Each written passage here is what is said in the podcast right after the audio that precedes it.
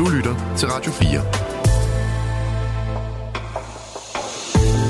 Velkommen til Krimiland.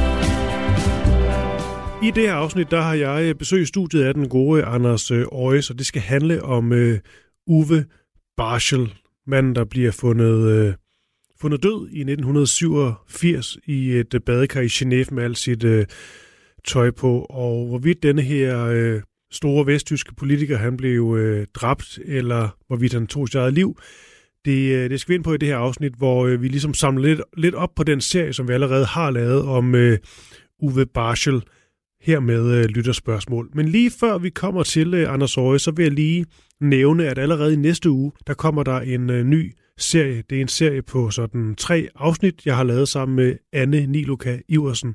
Og det er altså øh, voldsomme øh, sager. Det er en drabsag fra Norge i år 2000, hvor øh, to piger, en på 8, en på 10, bliver voldtaget og øh, myrdet. Og den sag, den rystede af gode grunde hele Norge, er måske den allerstørste, hvis man skal sige det, i forhold til sådan øh, pressedækning og så videre, sag i øh, Norge den type, sådan nogen sinde. Men det, der også er i den sag, det er, at den får et helt vanvittigt retsligt øh, efterspil. Hvem der gjorde det? Var der en eller var der to gerningsmænd? Var der øh, ekstremt stor uenighed om? Øh, også internt øh, i, i politiet. Og måske ender man faktisk med at øh, fængsle en, øh, en forkert mand. Men det er altså næste uge, du kan høre øh, Barnehager-sagen øh, blive udfoldet. For, for nu, der skal det handle om øh, Uwe Barschel. Du lytter til Krimiland på Radio 4. Vi har jo lavet de her fire øh, episoder, men vi vil gerne lave sådan et, øh, hvad hedder sådan et, lytterspørgsmål øh, agtigt program, hvor vi... Øh... Vi er så heldige, så vi ja. har opmærksomme, interessante lyttere, der har ja sendt spørgsmål og kommentarer afsted til os. Jeg fik spørgsmål på, øh, på mail, på Messenger, også inde i, øh, øh, i gruppen. Altså både fra folk, der undrede sig over, hvad der var sket i den her sag med, med Uwe Barschel, som vi øh, kommer ind på lige om et øjeblik. Også sådan reel undren for noget af det, øh, altså du sagde, jeg sagde, og så, det er også vigtigt at have med, også nogen, som mener, fordi det store spørgsmål er jo, hvorvidt han blev myrdet, eller hvorvidt han øh, begik selvmord. Altså, der var jo nogle lyttere, der simpelthen mener, at da du siger, at han ifølge dig med størst sandsynlighed bliver, bliver myrdet, altså ikke tager sit eget liv, der er nogen, der ligesom mente af lytterne, at øh, vi ser det som mere sandsynligt, at han faktisk tog sit eget liv. Mm-hmm. Øh, og det tænkte vi nok også, da vi lavede serien, at øh, der selvfølgelig var nogen, der ikke var helt enige i din, øh, hvad kan man sige, slutanalyse. Og det er også en del af, af hvad kan sige, af, af tanken med det her. Absolut, absolut. Og det er en, øh, det er den, øh, den akse, hele øh, Uwe Barsels død øh, drejer om. Det er den her vekselvirkning, der er imellem de indikationer, der er i retning af mor ja. og selvmord. Øh, og før vi øh, dykker ned i, øh, i nogle af spørgsmålene, så bare sådan helt kort. Altså, øh, Uwe Barschel her, han dør den 11. oktober 1987. Han bliver fundet død i et badekar på et hotel i, øh, øh, i Genève. Han var øh, ministerchef i delstaten Slesvig-Holsten, en vesttysk øh, toppolitiker, kan vi vel øh, godt kalde ham, og en mand, som også var spået en meget, meget stor politisk øh, fremtid. Og det her, det sker, det kan du måske bare lige uh, sige det mere om, uh, Anders Aarhus, at uh, det her selvmord, det kommer i kølvandet på en mildestal stor skandalsag. Ja, apropos vekselvirkninger, så er der sådan en vekselvirkning imellem mysteriet og noget, der sker i øh, samtiden, ja. hvor Barschel dør, den tid, hvor han øh, dør. Og det er, der har været øh, delstatsvalg i Slesvig-Holsten i september 1987. Et valg, der i øvrigt er endt sådan i øh, uafgjort. Um, og efter valget, så øh, viser det sig, at øh, jeg synes, vi skal sige i første række CDU, det mm. parti, som Barschel repræsenterer, Tysklands konservative parti, har anvendt nogle valgkampsmetoder, som mildest har været særdeles tvivlsomme. Altså, øh, man har engageret nogle rådgivere til valgkampen, som har benyttet sig af nogle virkelig beskidte trick i valgkampen, rettet mod øh, Bjørn Ingholm, som var Barsels udfordrer til mm. posten mm. som ministerpræsident. Øh, og det har været alt fra øh, overvågning og kortlægning af, hvad modstandere fysisk foretog sig. Det har været falske anmeldelser, anmeldelser om skattesvindel. Det har øh, været øh, hvad kalder man sådan noget, falske foregivende, tror jeg. Altså man, øh, man har haft folk, der har ringet til, øh, til Engholm og Engholms stab, og blandt andet så har man udgivet sig for at høre til, øh, hvad hedder det, øh, altså være, være ja. Bjørn Engholms læge, øh, og ja, det er spredt, spredt rygter om, at han led af AIDS, og så videre. Ja. Og det er selvfølgelig blevet en stor skandale, efter valget er afviklet, øh, og Barsel er selvfølgelig på en eller anden måde indblandet fordi han repræsenterer CDU, mm. det er ham, der har været spidskandidat.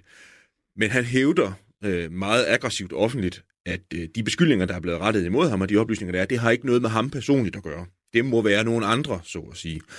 Øhm, øhm, og, og det, det, der så sker, det er, at han bliver tvunget til at, at, at fratræde posten som, mm. som ministerpræsident, og nok i sådan en blanding af, at han søger øh, lidt ly for pressen, øh, men også øh, af hensyn til, at øh, man, man gør så det, man nedsætter et, øh, et undersøgelsesudvalg i, øh, i Slesvig-Holstenske landdag, som skal forsøge at kortlægge, hvad der er op og ned i affæren. Så øh, rejser han i første omgang til Gran Canaria sammen med sin hustru.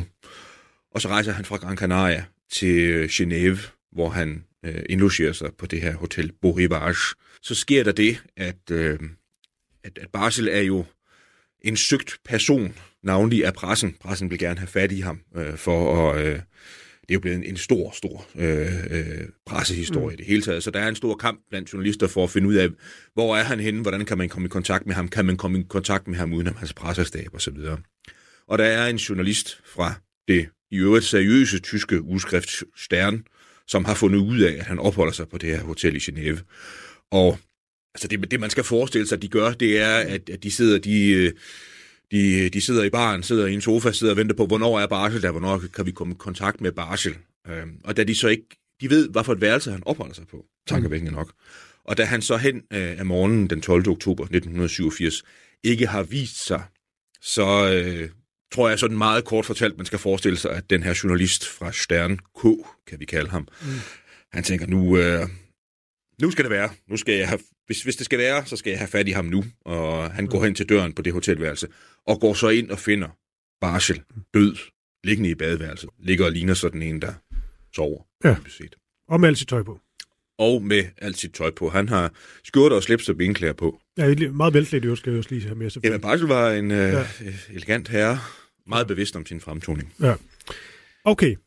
Og øh, ja, du, kom, du får lov til at styre slagets gang. Jeg vil bare lige sige, til lytterne. Øh, vi er rigtig glade for, for alle de spørgsmål, øh, der, der er kommet ind.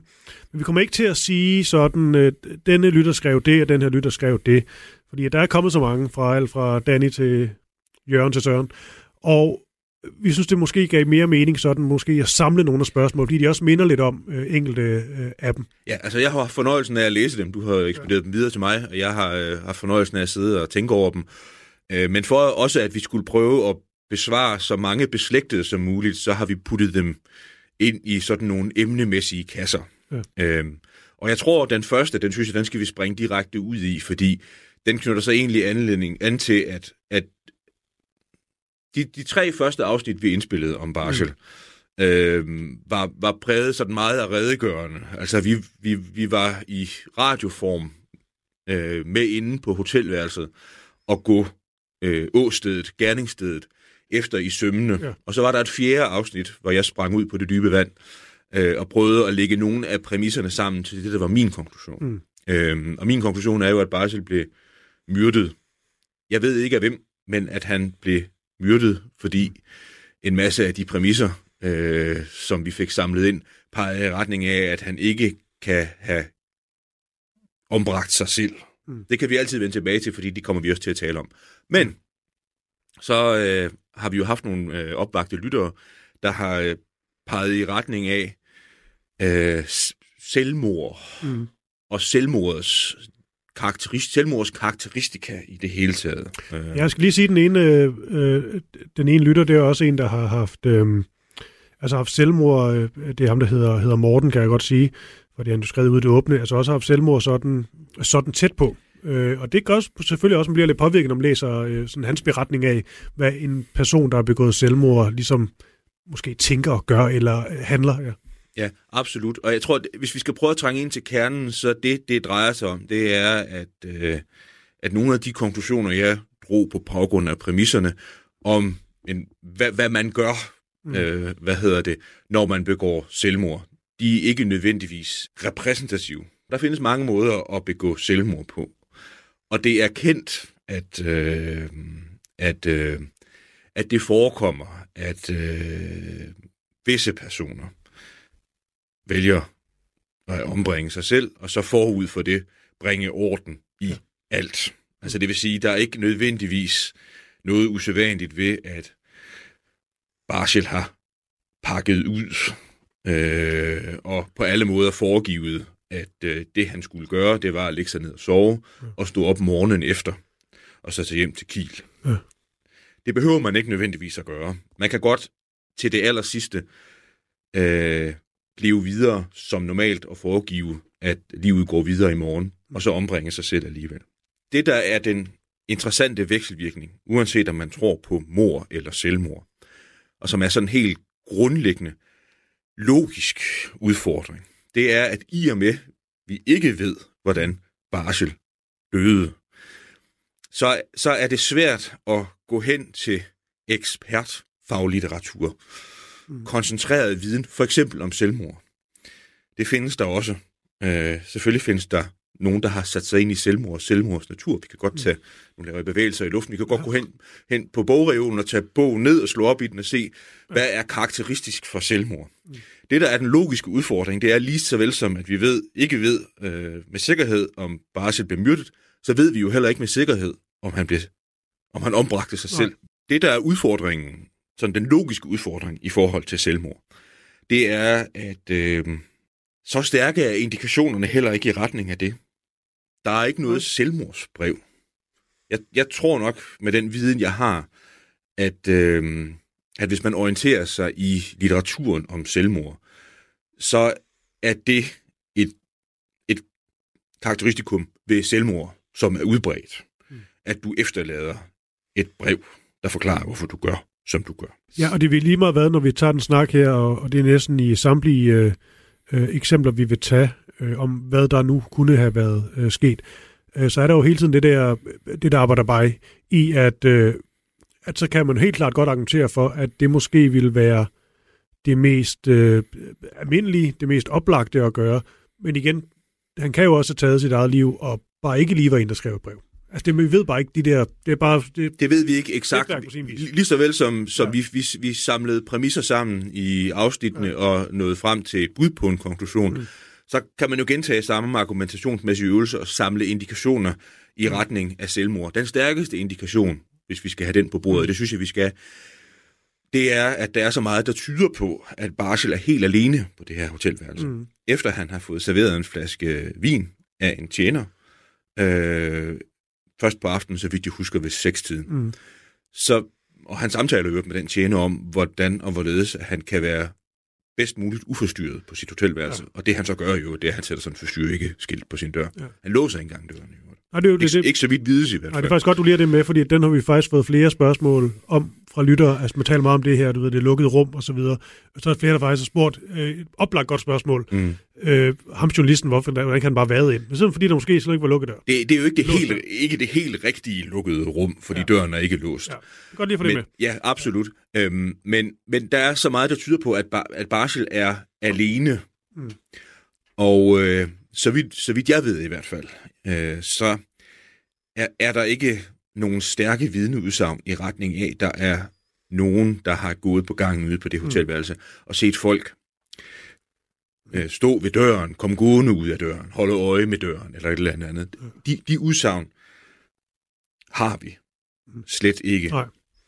Øh, så så det, det er jo en stærk indikation i retning af, at, øh, at Barsel var alene, og hvis han var alene og bliver fundet død, så logisk set, så peger det meste i retning af, at han på en eller anden måde har ombragt sig selv. Ja. Altså han har begået selvmord. Og så øh, en tilføjelse til det. Øh, vil helt sikkert også sidde folk øh, derude og, øh, og, og tænke, og der er også en, der skrev i, øh, inde på Krimilands Facebook-side, altså det med, at øh, igen, det kan vi ikke vide, men vi ved trods alt, at Barschel må have været øh, i en sindstilstand, der har været, øh, altså han har været presset fra, fra, fra alle sider. Han har mistet vel nok et, øh, et drømmejob, i hvert fald en formentlig hans karriere øh, lagt i grus på det her tidspunkt. Og det er jo selvfølgelig også en omstændighed, der gør, at man vil godt kunne fristes til at tro, at det er en mand, der er sådan på, altså på, på, på randen, øh, og derfor godt kunne finde på at, øh, at tage sig selv af dage, fordi han er så presset.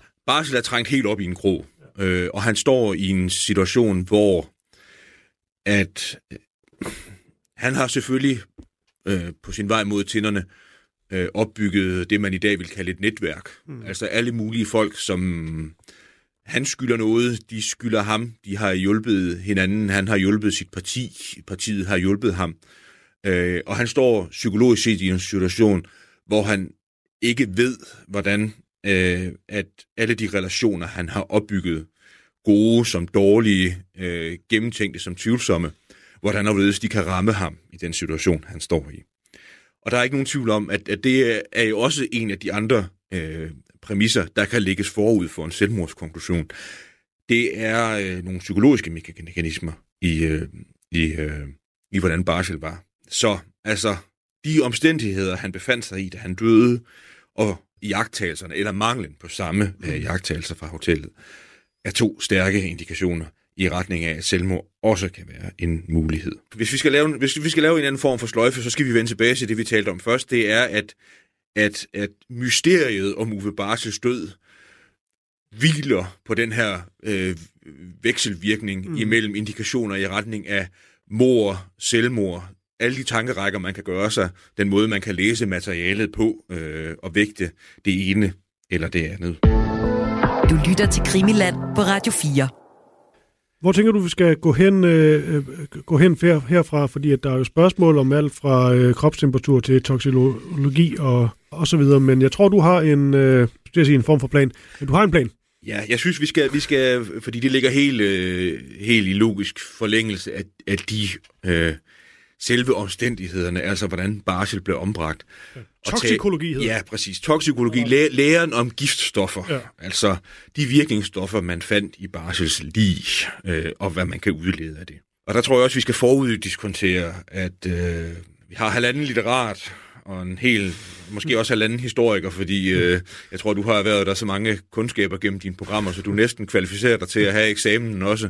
Men, men, men det er det der de forenede kræfter her. Der er ikke, øh, jeg er ikke naturvidenskabsmand, øh, og jeg er slet ikke, øh, hvad hedder det, toksikolog, ekspert i giftstoffer. Men det skal jo ikke hindre os fra, som lægefolk, øh, at begynde at, at se på sagen. Mm. Fordi det, det, var, det, det var jo et helt, jeg fristes til at sige, næsten et slagsmål, der gik i gang efter Barsel var død, som mm. knytter an til det, vi lige har talt om. Vekselvirkningen død selvmord. Øh, mor selvmord, det var det, jeg mente. Øh, at retsmedicinere delte sig i to lejre, og, og hele forudsætningerne for at drøfte det her blev også vanskeligt gjort af, at øh, der blev gennemført nogle retsmedicinske undersøgelser, øh, umiddelbart efter Barsels død i 87, mm. som blev gennemført i samarbejde mellem øh, myndighederne i Genève altså svejsiske myndigheder, og så vesttyske myndigheder, øh, hvor man satte nogle retsmediciner til at undersøge sagen og skrive nogle, jeg tror, de hedder responser med et fint ord. Altså, de skriver, de skriver jo en sammenfatning af, hvad de mener, man kan udlede af, af de fund, man gjorde ved barselslig. Og så skete der jo det, at øh, sagen blev på det nærmeste henlagt som uopklarlig, men med flest indikationer i retning af selvmord, der i 788. Og så er en lang række forskellige årsager, øh, medieinteresse, øh, en medvirkende årsag er jo også DDR's undergang, Stasis arkiver, der bliver åbne, mm. og al den presseinteresse, der var for Stasi. Det kan vi vende tilbage til lidt senere, hvorfor det spiller en rolle. Men det, det, det skabte nogle drivkræfter kræfter i retning af, at man i midten af 90'erne tog øh, meget efterforskning op igen. Mm. Og der var simpelthen også retsmedicin og generalstatsadvokaturet i Slesvig-Holsten, som var dem, der organiserede den fornyede efterforskning inviteret på det nærmeste. Eller det gjorde de, men ikke sådan en åben invitation. Mm. Men man bad forskellige kyndige retsmedicinere om at gennemgå det materiale, der, der var fra efterforskningen i 87, gennemgå det, kommentere det. Øh, man inviterede faktisk så til en rundbordssamtale mellem, mellem retsmediciner, om de skulle okay, ja. prøve at, at tale sagen igennem. Ja. Øh, så, så det er jo et interessant aspekt i det hele taget. Og jeg tror, for lytternes skyld, så skal vi pille et enkelt lidt ud af bunken, som jeg synes er sådan rimelig nemt at forstå, øh, som, øh, som interessant, et et interessant karakteristikum for, for den gren af en efterforskning. Noget af det, retsmedicinerne gav sig til at drøfte meget og intensivt, det var om det virkningsstof, som Barsel i sidste instans døde af. Hvis vi lige skal repetere, så blev han jo tilføjet sådan et beroligende stof og et mm. opkasthæmmende stof, og så et meget stærkt sovemiddel. Og det var det sovemiddel, der var det dødbringende. Ja. Cyklobarbital hedder virkningsstoffet. Øhm, noget af det retsmedicinerne så gav sig til øh, at overveje efterfølgende, det var, hvorfor at de to første stoffer, dem kunne man finde i øh, barsels stofskifte, altså stofskiftet, der bliver gennemført i organismen, så at sige, altså i kirtler, nyrer og mm. i sidste ende i urin, kroppens affaldsstoffer. Hvorfor at de to første virkningsstoffer kunne man finde i barsels stofskifte, men øh, cyklobarbitalet, altså det dødbringende stof, kunne man ikke finde i barsels stofskift. Det vil, sige, det vil sige, sådan som jeg forstår det i lægemandstermer, det er, hvorfor barsels organisme ikke var, havde påbegyndt nedbrydningen af det her cyklobarbital. Mm. Det, der var en pointe blandt nogle af de toneangivende retsmediciner. Og vi kan lige så godt sætte navn på ham nu, fordi, øh, hvad hedder det, det, det blev ret nært knyttet sådan til efterforskningen. Det var en retsmediciner, der hed Hans Brandenberger, mm. som øh, også havde gennemført sammen med en anden retsmediciner og øh, myndighederne i Genève den første retsmedicinske undersøgelse i 87, som så også bidrog til de afklaringer, man havde i midten af 90'erne. Det var, at, øh, at han mente afgjort, at det, at man ikke kunne genfinde den her cyklobarbital i Barsels stofskifte, pegede i retning af, at han var blevet, til, skal vi kalde det tilføjet eller tilført det her virkningsstof ja. af andre. Pointen er, at man skal tænke sig sådan en lang virknings, virkningseffekt af stofferne. Ja. Og de to første stoffer, som fandtes i Barsels stofskifte, kan han have indtaget selv. Ja. Blandt, blandt andet på grund af tidsfaktoren, så kan man genfinde hvad hedder sådan noget, bearbejdningen, nedbrydningen af dem i hans stofskifte. Men vekselvirkningen imellem tid og effekt har gjort, at Barsel ikke selv kan have indtaget det dødbringende stof, fordi han vil være blevet så omtoget mm. af de virkningsstoffer, han allerede var, var blevet eller havde tilført sig selv. Hvis jeg lige holder fast der, fordi nu tager jeg faktisk, øh, modsat det jeg sagde, jeg ville gøre, men nu tager jeg faktisk lige et konkret eksempel fra en, øh, fra en lytter. Lad os få det. Det er Danny Grebjerg, som øh, skriver det her, så kan du bare kommentere på det, fordi det virker til, at han i hvert fald er inde i nogle af de samme tankerækker. Ja. Han skriver i et tredje afsnit om Uwe, der forstod jeg på øh, Anders Aarhus, at man ikke fandt noget mistænkeligt i hans blodprøver. Det må udelukke injektioner af stoffer. Mit bud er et øh, stramt klæde om Uves håndled, det kunne være, at han har været bundet, og klædet ville skjule, skjule stramme bånd eller reb om Uves hænder. Derefter har han været tvunget til at drikke medicamenter sammen med vinen. Det forklarer den store mængde stoffer i maven, og hvorfor måske vinflasken er væk. Han har gjort modstand, det forklarer det knuste vinglas. På grund af modstand har han fået slag i ansigtet. Ja, det skulle også tale om, der selvfølgelig mm. var, der var øh, slag og rifter i ansigtet. Det andet glas er derefter blevet vasket for at skjule rester af indholdet og fingeraftryk. Derefter er han blevet anbragt i badekarret. Måske har man håbet på, at han vil glide ned under vandet og drukne, mens han er i en døs. Og så skriver han så til sidst, lige sige, Danny. Eller også har jeg bare set for meget Columbo. Ja, det skal, han skal ikke høre det ondt ord for det for, for, med Colombo. Jo, ja. jeg sige, er selv stor Colombo-entusiast. Lige før du kommenterer på det, så vil jeg bare sige, Anders, det er jo selvfølgelig det der med ligesom at, at gætte et helt hændelsesforløb, det, det er nok ret så øh, umuligt, men man kan selvfølgelig tage nogle af de her øh, tanker og gå videre med dem. Der var masser af folk, øh, ud over den tørre retsmedicin, der er jo selvfølgelig, ligesom vi gør nu i lægemandstermer, forsøgt at, at, at behandle og overveje, hvad konsekvenserne så måtte være af dette. Ja. Jeg tror jo, at retsmedicineren har jo selv gjort sig lignende tanker. Der er bare grænser for, hvad du kan sige i en samtale, ja. du kan tænke over, eller hvad du kan skrive i et responsum. Ja. Men, men, men det, der jo var den praktiske konsekvens af den her Brandenberger-hypotese, og hvis vi lige skal sammenfatte den igen, mm. fordi nu var der lige en lille, en lille omvej til, til konklusionen, altså at, at, at der var en, øh, et tidsmæssigt slip imellem, at Barsel fik de beroligende og opkasthæmmende stoffer, og han fik tilført, eller tilførte sig, mm. det der dødbringende stof, cyklobarbital, som er det, han i sidste instans dør af, hvad hedder det, at, øh, at, at det, det medfører, at Barsel kan ikke selv have været i stand til at indtage cyklobarbitalet, fordi han vil være så omtoget, måske endda bevidst, mm. af de stoffer, han allerede er blevet tilført, eller har tilført sig selv. Så der må være en tredje part involveret. Mm. Det, det er der jo folk her blandt en tysk forfatter, der har skrevet en i øvrigt ganske fin bog i løbet af 90'erne, der jo har, har draget en praktisk konklusion, der ligger lidt op af det, som, som lytterspørgsmålet også ligger op til, at, øh, at øh, hvad hedder det, at Barsel måske, måske i forbindelse med den her vinflaske, eller de her vinglas her, bliver tilført de første virkningsstoffer, hmm. og så bliver han enten omtoget eller bevidstløs, og så pacificeret, og så er det konkrete bud helt præcis, at det folk, folk en tredje part gør, det er, at de tvinger en, øh, sådan en, en slange ned igennem Barsels hals, øh, ja. og tilfører ham så cyklobarbitalet. Ja. Så han dør, og nu kommer der jo så også den retsmedicinske pointe igen, han dør, dosis er så kraftig og så direkte, så Barsel dør næsten med det samme. Og det er derfor, med min viden om anatomi i hvert fald, at det er også derfor, at, at Barsels lige viste, at hans stofskifte ikke var påbegyndt nedbrydningen af det her cyklobarbital, fordi det var han blevet tilført umiddelbart, og han var blevet tilført det umiddelbart i en dosis. Og så sker det jo det, at når man dør, så ophører mm. organismen med at virke, hele organismen, også stofskiftet. Ja. Nu fik han, øh, lytteren Danny her, nævnt øh, det her med, med sår i ansigtet. Og der er også flere af vores lytter, har jeg bare bemærket i løbet af serien, øh, som lad os sige, havde en øh, stille eller måske højlydt undren over øh, det her billede fra, øh, det ved jeg ikke, om jeg vil anbefale folk at se, men man kunne faktisk godt se billedet af, mm. af livet af, af Barses lig. Mm. Og der kan man jo se øh, hans ansigt, mm.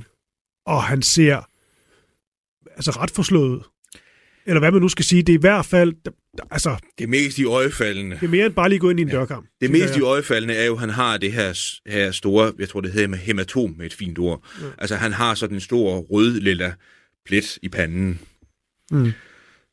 som det er helt grundlæggende er svært at forklare, hvor den er kommet fra. Jeg tror, med den viden, jeg har med anatomi, så sådan noget med, med, med, med sådan nogle mærker på kroppen, øh, kan også opstå. De, nej, det er bedre at sige, at det er nemmere at forklare, hvorfor de er på den del af Barsels lige, der har hvilet for eksempel imod badekart. Mm. Øh, fordi det tror jeg nok, jeg tror det mest kendte eksempel, det er sådan med liggesår og alt sådan noget. Tryk, tryk på, på, på, ja. øh, på øh, altså en trykvirkning mellem kroppen og et hårdt underlag. Mm. Og hvis du så til med øh, er død, og blodcirkulationen er stanset, og der så er, at din krop den ligger og hviler for eksempel ned mod et badekar, så tror jeg, det er lidt, med den viden, jeg har med anatomi, nemmere at forklare, hvorfor du kan få blå, blålilla mærker steder på kroppen, der hviler mod badekart. Men det går hans hoved jo ikke. Hans hoved hviler jo ikke imod noget. Så hvor skal han have fået det der, det der blålilla fra i sit hoved? Ja. Øhm, og jeg kaster jo selv den hypotese ud for rimelighedens skyld. Man, man kan jo godt forestille sig, at han har slået hovedet ind i en dørkarm, eller et skab, eller et eller andet. Men det har godt nok været, været noget af et slag, vil jeg sige. Ja, det er rigtigt. Når man ligesom øh, ser billedet af ham, så øh, altså i badekarret, der, øh, hvis han hviler på noget, så hviler han jo på, øh, sådan på sin underarm, eller hvad, hvad, hvad man siger. Til gengæld synes jeg også, når man ser billedet, det er selvfølgelig sort-hvid og sådan noget, men, men der er det faktisk svært at se sådan, altså der ligner han jo ikke en, der er blevet, der ligner ikke en, der er forslået. Det virker det mere nærlæggende at tænke, når man ser øh, øh, det senere billede efter obduktionen og alt det her af hans... Øh, øh, af hans liv. Han ligner, ikke, han ligner ikke en, der sådan har fået en ordentlig... Det, Nej, det, det. har jeg ikke prøvet i øvrigt, men, men ja, han ligner ikke en, der sådan har fået en ordentlig omgang tæsk. Mm. Øh, øh, han ligner en, der har slået sig, øh, og, og jeg tror, der findes et farvebillede et andet sted. Så det er et, et nærbillede af hans hoved, hvor man kan se det her jeg tror, det er på også med 5 kroner eller sådan noget, det der. Med, med der er også noget op ved det ene øje over ja. øjet der. Hvad er det? Ja. Ja. Ja, og det er jo så... Jeg vil, bare, jeg, jeg vil bare sige, det var noget, som, øh, som flere lytter i hvert fald blev mærke i, da de ligesom så det her billede af, af, af livet. Ja. Ja, og det altså... Der, jo, jeg synes, det hører med til, til fuldstændigheden, at der er jo nogen, der har kommet med bud i retning af kramper, kramperef, sådan noget, krampereflekser, mm. der gør, at han måske har slået et hoved op i den væg, hans hoved hviler op imod. Det knytter an til, øh, skal vi kalde dem, hjælpehypoteser, og det har både selvmordsteorien, men det har morteorien også. Øh, og for at man skal have dem begge to til at gå op, hvis man skal have selvmordsteorien til at gå op, at der ikke har været andre, så har en af hjælpehypoteserne været sådan en kramperefleks. Okay. Nå, hvor skal vi hen herfra? Jeg synes, vi skal en tur ind i, i, øh, ind i Barsels privatliv. Ja. Øh, fordi der var nogle kvikke lyttere, der, der, der rettede et, et i øvrigt både klassisk, men også beføjet kritikpunkt. Det er, at vi tror altid, at øh, store mænds pludselige død under tvivlsomme omstændigheder, mm. det må have noget med et mindst lige så stort motiv at gøre.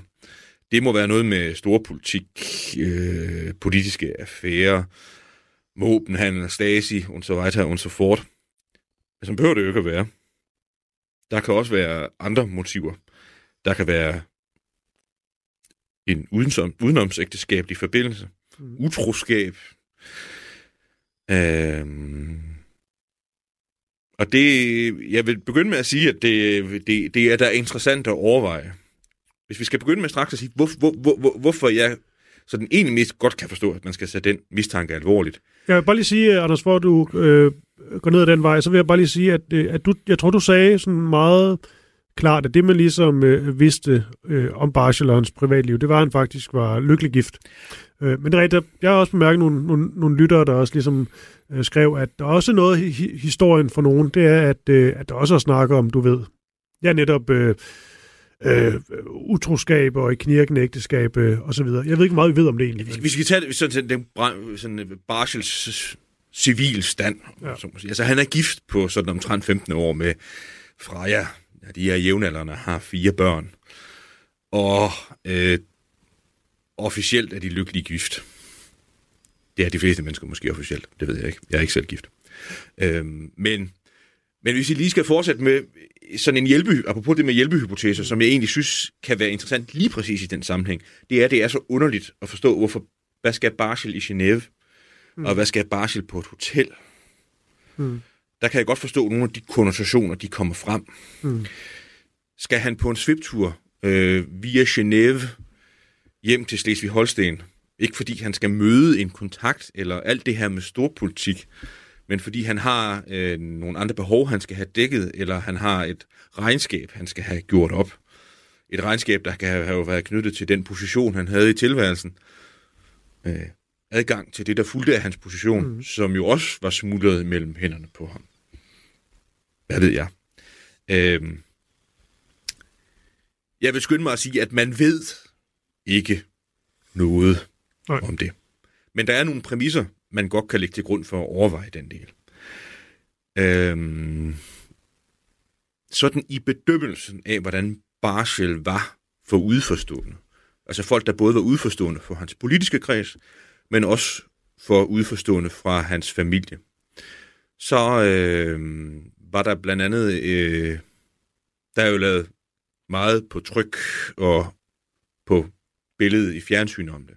Og en af dem, der har udtalt sig, det var sådan veteranerne mm. blandt de politiske reportere i Kiel. En dame, der hed Hannelore Asmus. Jeg ved faktisk ikke, om hun lever mere. Det tror jeg nok, hun gør. Men det ved man jo aldrig. Det er nogle år siden, hun udtalte sig. Og hun var sådan en, en dygtig politisk lokal reporter, der var god til at komme, komme tæt på folk og god til at indhente informationer. Og, og hun har udtalt, hun fulgte Barsel, øh, også for før han var ministerpræsident. Og hun har udtalt, at han forandrede sig totalt, sagde hun faktisk, fra 384, tankevækkende nok i øvrigt, efter det valg, han lige selv mm. havde vundet ved egen kraft. Han kom jo til, fordi hans forgænger gik af for at blive minister i forbundsregeringen.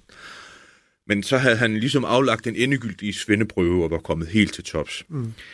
Og hen her, Hannelore Asmus, har udtalt, at det var almindeligt kendt, at han forandrede sig, fordi hans forbrug af psykofarmaka. Altså det talte vi også om i det første afsnit. Han tog sådan et angstdæmpende præparat, der hedder Tavor, i stadig stigende doser. At det forandrede ham.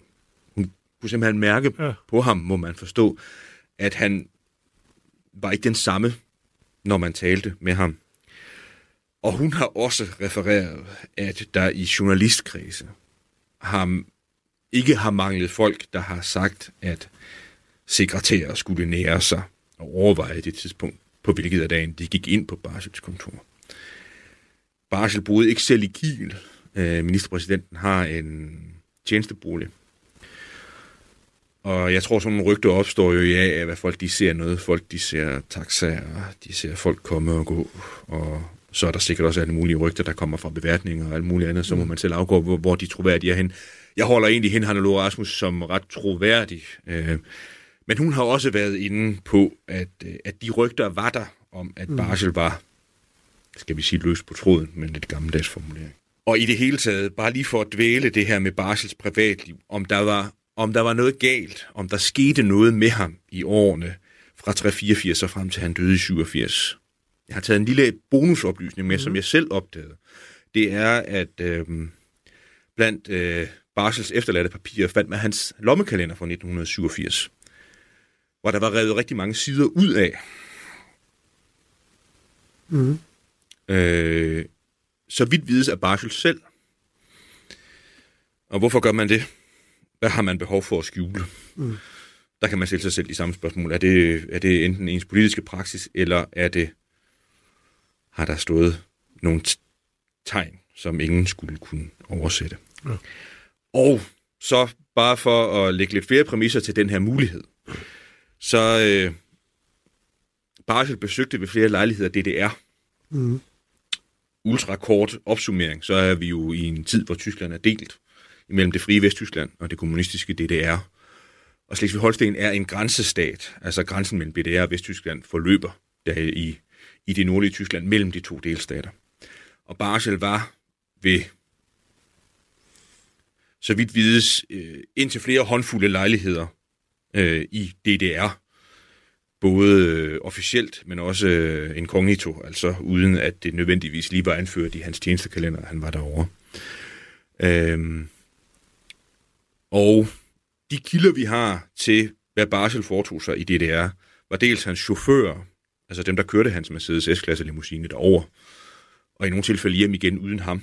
I øvrigt. Altså det vil sige, der kom en østtysk, i deres udlægning kom en østtysk tjenestemand og sagde mm. til dem, at de kunne godt køre hjem til Kiel igen. Øh, der chef, som de altid omtalte Barsel som, mm. han, så, han, skulle, han skulle de nok sørge for, at han kom hjem. Og så er der Stasis-optegnelser. Øh, og når jeg siger Stasi, så er det jo Ministeriet for Statssikkerhed, altså DDR's øh, enorme efterretningstjeneste, sikkerhedsapparat, overvågning. Øh, og, og, og, og hvis vi sådan lægger de to kilder sammen. Der er nogle principielle problemer ved Stasi-kilder. Det kan vi tage bagefter. Men hvis vi nu, hvis vi nu tager det for gode varer, så er der en del, der tyder på, at når Barsel er i DDR, så øh, lader han så gerne selskabeligt opvarte af værterne. Altså det vil sige, at han bor på hotel og bliver bespist.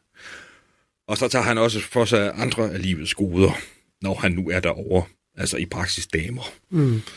Øhm, der er en episode, hvor øh, Barsel faktisk sådan i udlægning på det nærmeste tager et par timer fri og går rundt i, øh, i Østtyskland i, i en bypark sammen med en dame.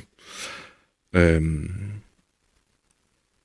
så det er de indikationer, der er, og i øvrigt en meget speciel disposition i det mm. hele taget. Jeg har selv reflekteret lidt over ja. det, har andre selvfølgelig også gjort, at hvis man gør sådan noget, i, i, i, i fjendeland, så at sige, omtrentligt fjendeland i hvert fald, fordi der var sådan helt nærmest skizofren forhold mellem Vesttyskland og DDR. Så man enten meget skødesløs, tror jeg, eller også så ved man, at man er meget, meget hævet over mistanke, fordi mm. det man gør, det var, det var DDR-styret indforstået med, ja. at den vesttyske ministerpræsident tog det DDR og gjorde sådan. Ja. Må jeg lige holde dig fast i den, vi havde med øh, Barsels øh, privatliv og øh, mulige øh, affære, øh, kvinder og så videre. Det er fordi de damehistorier er der. Det er, egentlig, det er jo egentlig den, den, Nemlig det. den præmis, jeg forsøgte at underbygge ved, og så, at det ikke, det er ikke det er ikke helt, helt, helt grebet ud af luften, at den mulighed kan Nej. være der. Og det er bare for at sige, at jeg kommer ikke til at læse det helt op, fordi det er en meget lang, tak for det, øvrigt, øh, mail vi fik fra en, der hedder Morten øh, øh, Kjeldgaard. Hvis Morten ved det, kan jeg altid lægge, lægge, lægge den op på Krimilands øh, Facebook-side.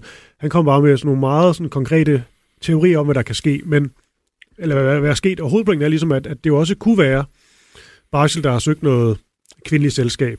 Øh, han er helt nede, og så kommer en kvinde, øh, muligvis en prostitueret, eventuelt stage igen, hvis vi skal tage den helt derud, men det er jo rent og skære gætværk nu. Ikke? Men, men en, en prostitueret, og, og det kan være alt fra en sexlejer, der går galt til, at hun tager øh, hammerdage, det kan være noget med beroligende videl, der, vi har whiskyflasken, vi har... Men noget af det, den ligesom styrker den fortælling, det er, at øh, så kunne der måske være nogen, der har sådan et øh, incitament for ligesom at, at, at dække over det, så den her skandale ikke kommer, øh, du ved, kommer bredere ud. Mm. Det med, at der også er en kvinde, kunne også netop gøre det med, at de her ting ligesom er ryddet af vejen. Mm. Det kunne hun ligesom have gjort. Øh, og det kan være, at hun så ligesom har placeret ham i et bad, der var gjort klar. Jeg ved, det er ren spekulation, men, men jeg synes bare, at Morten Niel har nogle meget interessante pointer i forhold til... Gå, gå med så vidt, så at, at, at det, det vil jo kunne forklare, hvorfor der kommer fremmed ind på hans hotelværelse. Ja, hvis det er sådan, så det er den, jeg beklager mit sådan lidt kolde sprogbrug, men hvis det er den tjeneste, han har rekvireret Absolut. gennem sine ja, ja. kontakter, så kan det jo være hende, der sørger for, at døren bliver åbnet. Og det er også det med, at, at, femme. og det er også det med, at, at, at konen jo ikke helt ved det her med Genève, og han lyver over for broren til, hvor han er henne, og det er et hotelværelse osv. osv. Ja, et, et, et skal, jeg tror, vi skal, skal vi sammenfatte det på den måde, at sådan et æderkoppespind af løgne mm. behøver ikke nødvendigvis at have noget med storpolitik at gøre. Nej. Det kan også have noget med privatliv øh, at gøre. Og der kan sagtens være en sammenhæng imellem øh, det her æderkoppespind og så nogen, der har benyttet lejligheden til så at ombringe barsel mm. ved hjælp af øh, en, der øh, med en metafor har sparket døren ind for dem, ja. og måske endda hjulpet dem. Men noget, Anders, øh, og du må lige stanse mig, hvis jeg, jeg er for hurtigt ude her. Det er sikkert. Ellers må du lige spole mm. tilbage. Det er bare fordi, øh, det her med vandtemperaturen, ja. det, er, det er virkelig noget, lytterne de, øh, de går op i. Og det er jo, det er jo, det er jo godt at, se, at de er så... Øh, altså, det er jo noget med... Det er jo også selvfølgelig, var vandet... Altså grund, hovedspørgsmålet for mange lyttere ja. er jo ligesom, var temperaturen i vandet, ved vi det? Var det varmt vand? Var det, var det koldt vand? For det gør jo alligevel en forskel, hvis det er koldt vand fra start. Så er der meget, der tyder på, at du ikke lige tager et dejligt bad. Ja. Hvis vi skal begynde, fordi det, ja. med, med det helt grundlæggende, så grunden til, det er interessant også at spekulere over, mm. er det ikke jo et herligt med mysterier, der er så vidt forgrenet. Må selv, selv temperaturen i, i, øh, i vandet i badekarret kan, kan være øh, en afgørende omstændighed. Det er, vi ved ikke, hvor varmt det vand, der var i badekarret, var. Nej. Det vi ved, og det man fik undersøgt, det var, at øh, man tog fat i... Øh, i blandingsbatteriet, altså der, hvor vandet må formodes at være kommet fra, og så og efter... det, vi får 23 grader, ikke? Og det lige nøjagtigt. Det, det, det undersøger man så, og man konstaterer, at hvis der ikke har været manipuleret med blandingsbatteriet, okay. altså hvis der er ikke nogen, der har drejet på hanerne, efter at Barsel er øh, gået bort, så har vandet haft den temperatur. Hvis man åbner for vandet igen, så vil karret være, blive, være, blive fyldt med 23 grader varme vand. Ja. Øhm, og så er det så fuldstændig rigtigt, som du og jeg, vi talte om, at, at hvis man er i live og er ved bevidsthed, og vil tage sig et varmt bad, så, tager man ikke et, så føles det ikke varmt at tage øh, et bad i 23 grader varmt vand. Nej, det, det, det, det er dejligt varmt, hvis det er i svømmebassin, for eksempel. Ja, og det er endda også 23 grader efter, at jeg går ud fra, at øh, kroppen vil varme det lidt op. Ja, måske. Det ja. ved vi jo ikke rigtigt. Det afhænger ja. også af, snart sagt, hvor, hvor, hvor død eller levende Barsel har været, da han mm. øh, har, er blevet nedsænket, eller har lavet sig nedsænke i det her vand her. Mm. Jeg har efterfølgende gravet en lille smule i det. Øh, og øh, jeg indskyder altid forbehold, når jeg ikke er helt sikker på noget. Jeg har læst en oplysning, at øh, Barsels kropstemperatur, hvad hedder det, da han, øh, da han bliver undersøgt, altså retsmedicinsk, øh, bliver regnet frem til, at det skal, den skal have været, øh, hvad hedder det, 30 grader. Og det er jo lidt specielt, fordi så, så, så vidt jeg ved, i hvert fald, så er man ikke, øh, hvordan skal jeg udtrykke så er man i... Ah, altså, ja, ja, der er en interferens fra anden viden, jeg har desværre. De sidste overlevende, der blev fisket op efter Estonias forlis, ja. havde en kropstemperatur i størrelsesorden 30 grader, eller lidt under faktisk. Ja. Altså, så det er kraftigt underafkøling, man kan overleve, mm. hvis. Det er ikke en helt befæstet oplysning. Hvis ens kropstemperatur er 30 grader, så er, det, så er det ikke det, man er død af. Og der, hvor jeg egentlig bare vil hen, det er, at så er der en eller anden tidsfaktor, vi er nødt til at tage i mm. betragtning. I praksis af, at hvis Brasils kropstemperatur har været 30 grader, så er der grænser for, hvor lang tid han kan have været stendød. Ja. Men vi ved desværre ikke, hvor varmt vandet var. Vi, vi, vi, vi kan nu tage to sådan... Men, men når du siger det, så ja. det med det blandingsbatteriet, det er så det med, at altså, man har ikke haft, øh, man har ikke lavet nogen altså, test på, altså kun batteriet, man har temperaturen for. Ja, du har ikke, der har ikke nogen, det er øh, det er også et vidnesbyrd om utrolig ja. inkompetent efterforskning, hvis jeg være en lille smule grov, det er, at det ikke er det, der er nogen af de første, der har tænkt. Nej. Ja. Jeg tror, det, der har været retsmedicinernes udfordring, det er selvfølgelig, at man fokuserer på livet først og fremmest. Og så er det her med vandtemperatur, det er jo en variabel størrelse. Det vil sige, at øh, hvis man skulle have haft så eksakte oplysninger som overhovedet muligt, så ville der have været en, der skulle have haft et hurtigt virkende termometer på sig straks. Mm for at man skulle være sikker på at vide eksakt, hvad vandtemperaturen var. Bare lige for at understrege det igen. Vi har ikke en eksakt viden om vandtemperaturen. Vi kender blandingsbatteriets 23 grader, og så har jeg en løs andenhåndsoplysning om 30 grader. Ja. Men jeg har, ikke, jeg har ikke slået det efter i, øh, hvad hedder det, retsmedicinernes øh, response, fordi det har jeg ikke lige haft adgang til at gøre. Nej. Men, men det, det er fra nogen, der formentlig har haft det. Mm. Hvis vi lige tager det Øh, og hvis du lægger ind med nogle, nogle pointer, så kan du lige øh, nå dem også. Men jeg vil bare sige, hvis du nu lige tager det der store helikopter view, så er der en lytterkommentar, øh, der ligesom lyder, at som der blev sagt i en scene fra JFK-filmen, hvem vil få gavn af, at manden blev myrdet? Hvem har magten, og hvem har evnerne? Hvem kan styre medier og efterforskningen? Og det er jo ofte det spørgsmål, man, man stiller sig. Der er så stillet efter, efter palmemordet og så videre. Qui bono? Og her der har jeg fået, fået flere beskeder. Også talt med min, øh, min kære far, Søren Lind, mm. om at, øh, at sådan senere fandt man ud af, efter murens fald, der fik man meget mere viden om, hvad Stasi de var i stand til. Ja. Og det var ikke så let, når det kommer til sådan noget som at tage nogle af dag. På kreative, men også ofte meget veludførte måde.